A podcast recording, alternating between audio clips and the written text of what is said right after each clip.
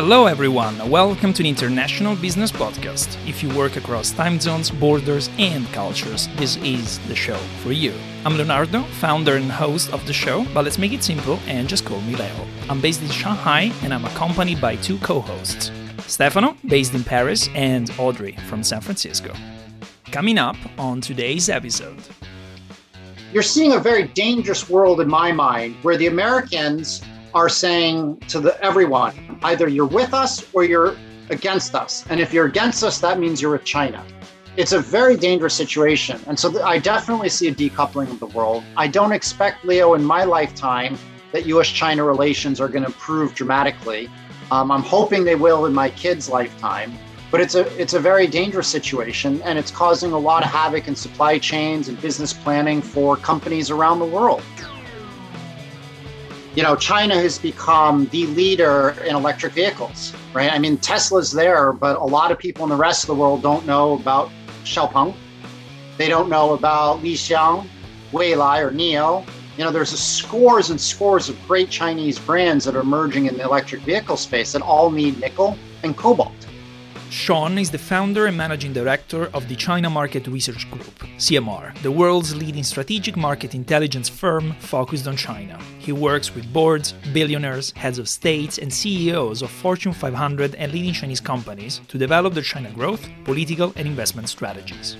Shaun authored the international bestsellers The War for China's Wallet, Profiting from the New World Order, The End of Cheap China, and The End of Copycat China. You can find more details in the show notes. Now, let's get into it. Hi, Shaun. I'm glad to have you on. Welcome to the show. Leo, it's great to be here. Thank you for inviting me. I know you were in touch with me a year ago. Uh, it's glad that we both finally were able to get together and have time to do this interview. I've been looking forward to it. Unfortunately, it's because both of us are locked down in quarantine in Shanghai. So you'll have to excuse me, and the audience will have to excuse me if I have to run out and get a COVID test, because at this stage, my time is not my time. It's based on whenever the government tells us we have to go wait in line and get that COVID test to keep us all safe. Absolutely. I've just done three tests, and I think I'm going to do a fourth one either later today or tomorrow. But Oh, wow. Now, were you originally under lockdown for 48 hours or was it a longer period? And are they doing it in the nose or in the mouth? Number one, they're doing it in the mouth, so that's okay. And uh, I'm being stuck since Monday, actually.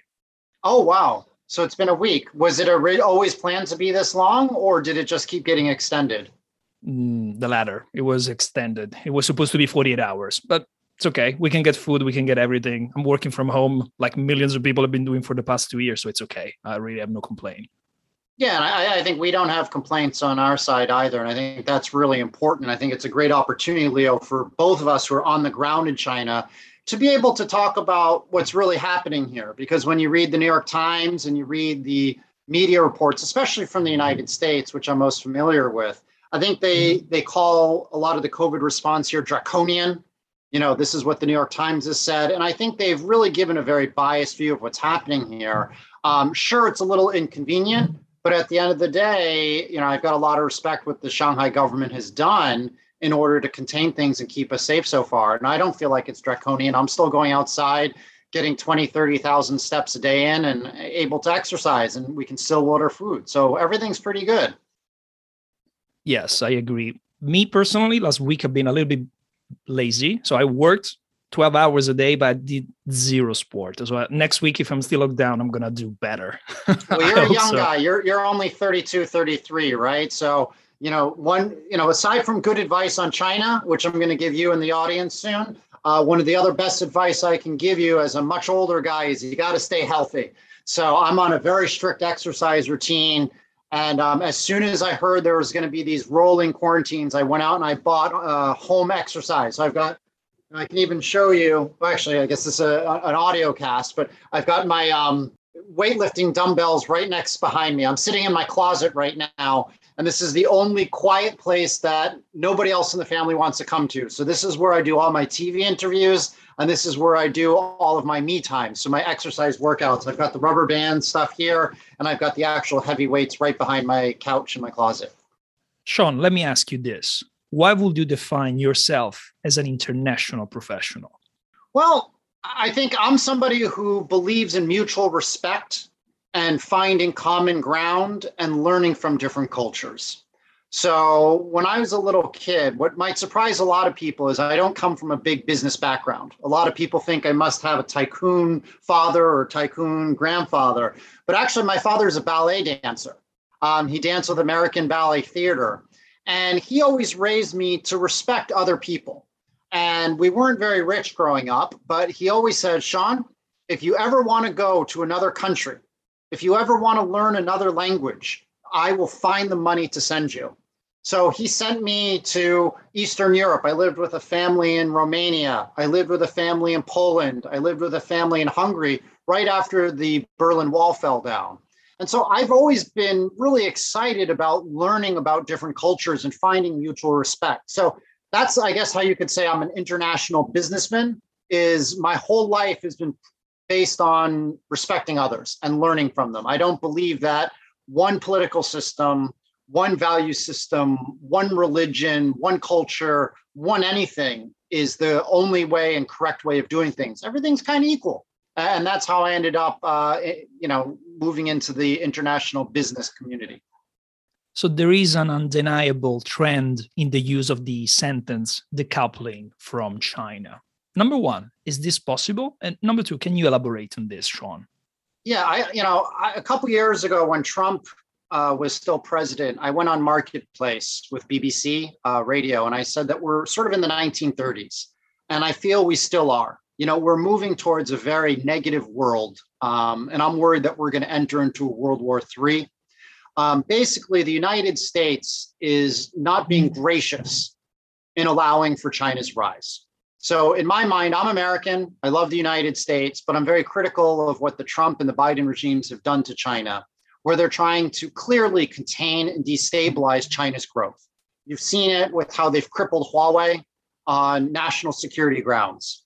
They've crippled a lot of the tech sector, like DJI drones or SenseTime. They can't source from American companies.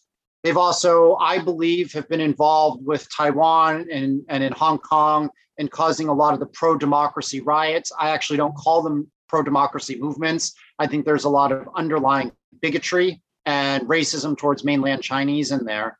And also what you see with what I consider to be um, allegations without evidence of forced labor or of genocide in Xinjiang. I was in Xinjiang twice last year. I visited cotton fields. I visited factories. I didn't see any evidence of genocide or forced labor. So that's sort of a long winded intro, Leo.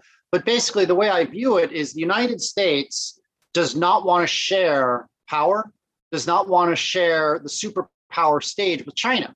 And so they're forcing a decoupling. And so, right now in the business community, it's a very dangerous time. As a consultant, when I work with my clients, you know, we're trying to figure out can you still continue to source from China?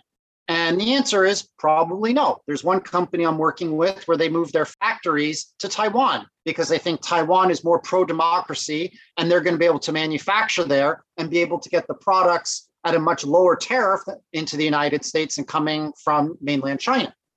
So you're going to see when we work with Chinese companies, they're telling us we can't rely on American companies like an Intel or Qualcomm or Texas Instruments in the supply chain because at any point the United States might ban us from being allowed to buy American parts. What that means is Chinese companies have to focus on Chinese companies in the supply chain.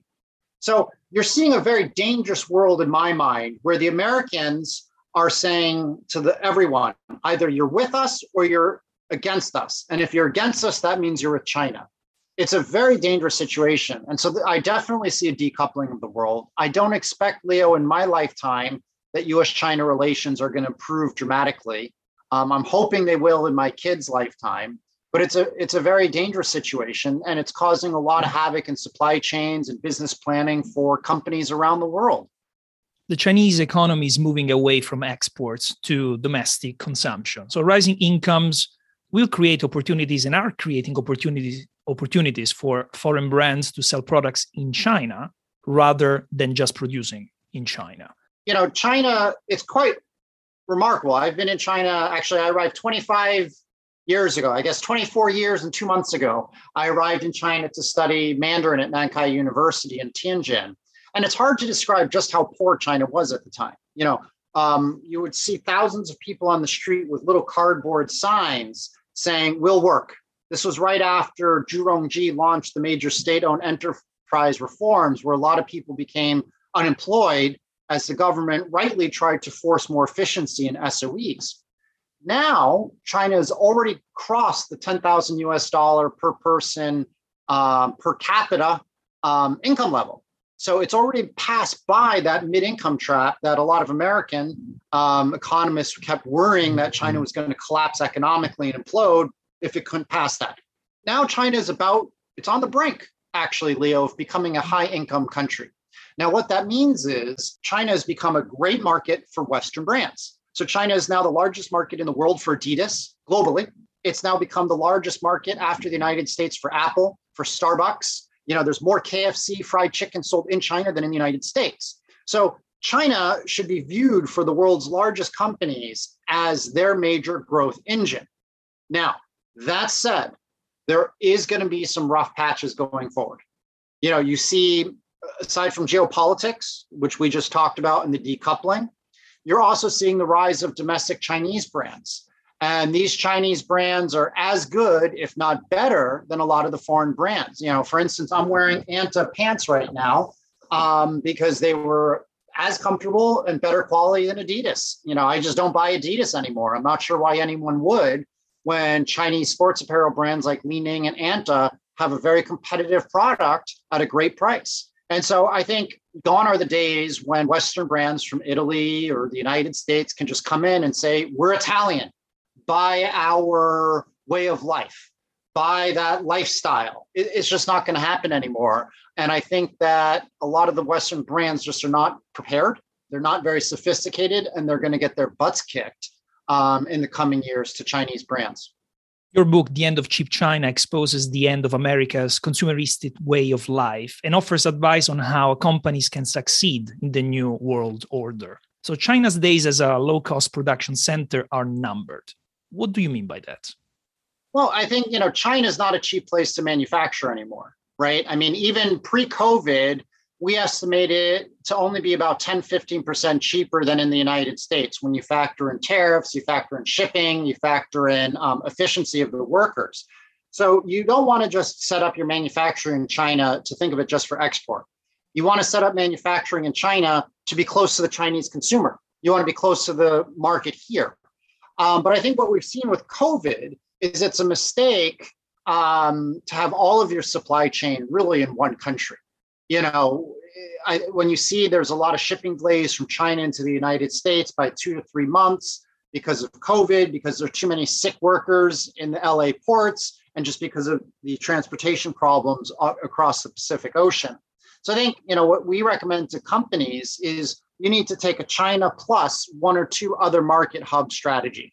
So you might want to also have manufacturing in Mexico. You might want to have manufacturing in Vietnam um, you know, maybe somewhere in Africa. You know, for a while Ethiopia was very hot, but with the civil war going on there, right now I'm not sure Ethiopia is a place to be. But China's, I think, is has lost its perch as the dominant low-cost manufacturing sector. However, China's not lost its strength and the number one position as manufacturing center it's gone up the value chain. And you see, like, they're doing great stuff in automotive, aerospace. So China is still a manufacturing juggernaut. It's just not producing crappy Adidas shoes anymore. They're now producing Teslas for export. They're now producing high end consumer electronics like the iPhone.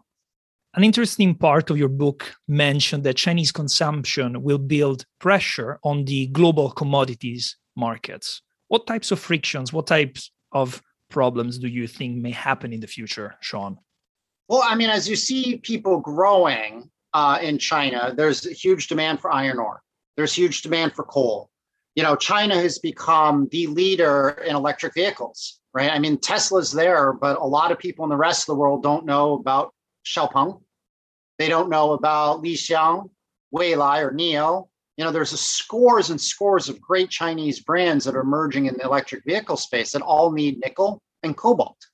Um, so when you look at it, China, I think there's going to be a race towards securing commodity assets, and that can also create a lot of tension right? You see that China and Australia, you know, I consider Scott Morrison the prime minister of Australia, who I know actually personally. I consider him to be a xenophobe who's spreading fear mongering about China's rise.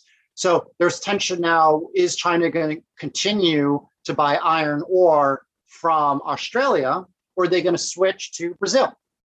Um, you see that there's a lot of tension over coal, also between Australia and China. I also think rare earths is going to be a hotspot, which is why I'm trying to invest in the rare earth sector. Because when you look at it, China controls about 85% of all refined rare earth, and their refineries are a decade, maybe even two decades ahead of anything that you're going to get in the United States with Molycorp, uh, or you know, it's now called MP actually, um, and all of the, the rare earth. So basically, you're going to see a fight for securing access to commodities. And this is something that scares me um, because commodities will become an inflationary pressure. That combined with uh, what I consider to be an irresponsibly loose monetary policy by the Fed in the United States is going to cause massive inflation in 2022, 2023. And we're already seeing it right now. And also, it can create wars. You know, I think people, countries historically go to war for ideological reasons, religious reasons, but a large part is access to commodities. And so we're in a very dangerous situation globally because we don't have pragmatic, respectful leadership in too many countries. I mean, you see Joe Biden last year called Pres- Chairman Xi Jinping a thug. And yesterday he threatened Xi Jinping and said, if you help Russia, you're going to pay the consequences. You know, that that type of um, threats, that type of name calling isn't really helpful. And I think Biden actually sounds like the thug, not Xi Jinping, when you're threatening someone. Chinese dream against the American dream. How do they compare? You know, I think at the end of the day, Leo, people are people. You know, and it doesn't matter if you're under a communist system or you're under a de- democratic system. Uh, I think at the end of the day, people want to take care of their children. They want to have a better quality of life. They want their children to be able to get access to healthcare. They want their children to be better educated. They want their families to be able to earn a decent living, to eat well, have nice clothes, have a roof over their head.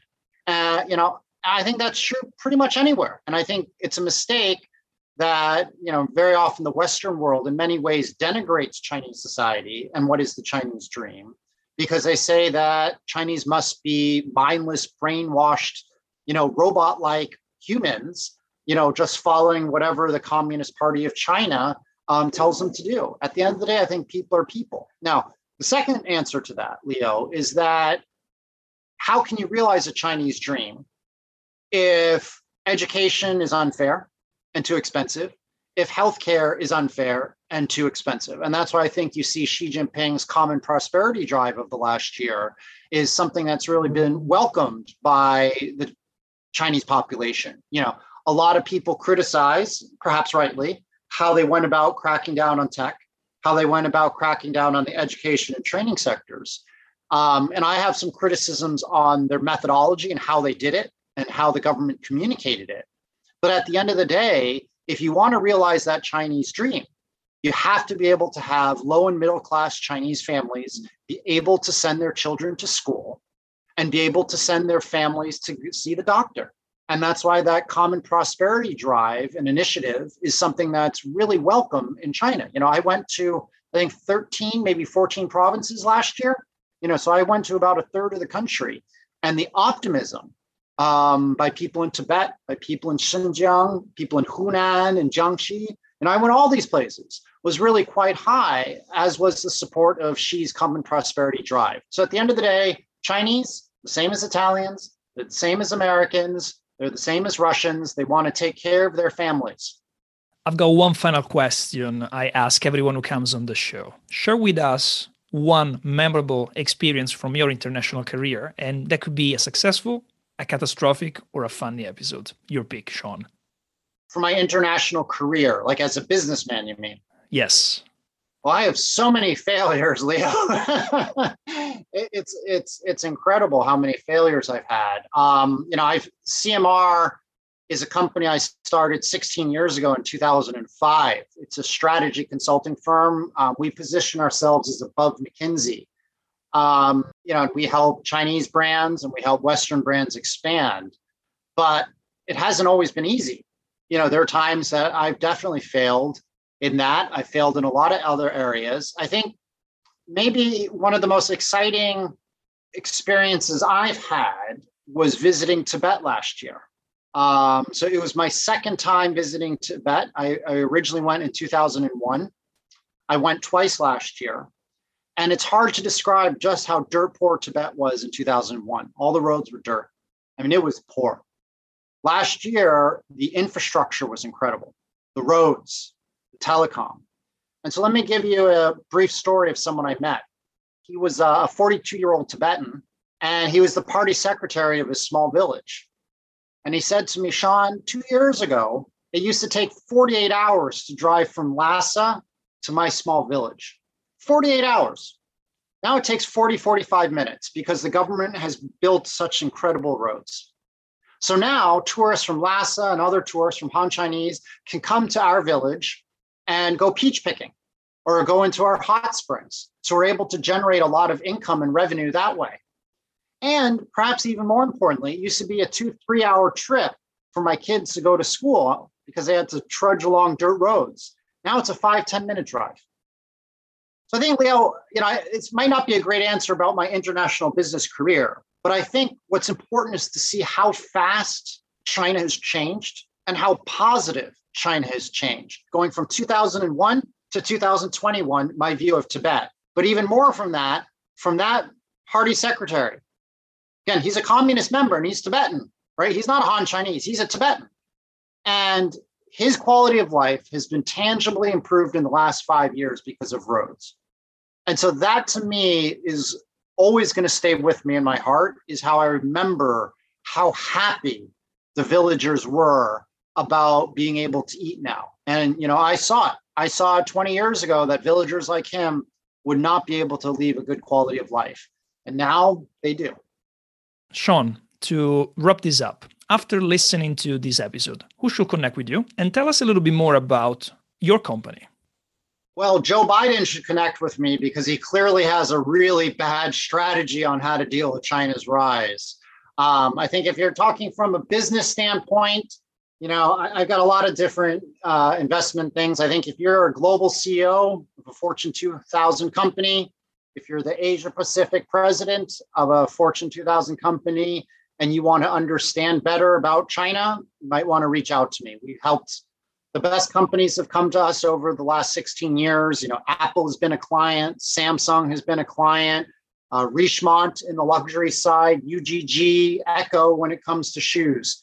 Really, the world's best brands come to us, as well as the best investors. You know, we've done a lot of work with Fidelity, um, the mutual fund giant, doing due diligence for them, as well as private equity firms like uh, Warburg Pincus. So, if you really want to profit uh, off of China's rise and you really want to develop that right strategy dealing with China's growth, come find me and I'll introduce you to one of my colleagues who can put you on the right path.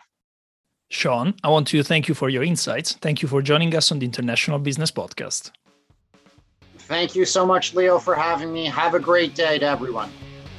You can find the podcast on all the major platforms. Make sure to subscribe, do not miss the weekly episodes. And are you an international professional? Connect with us on LinkedIn to come on the show. For now, cheers.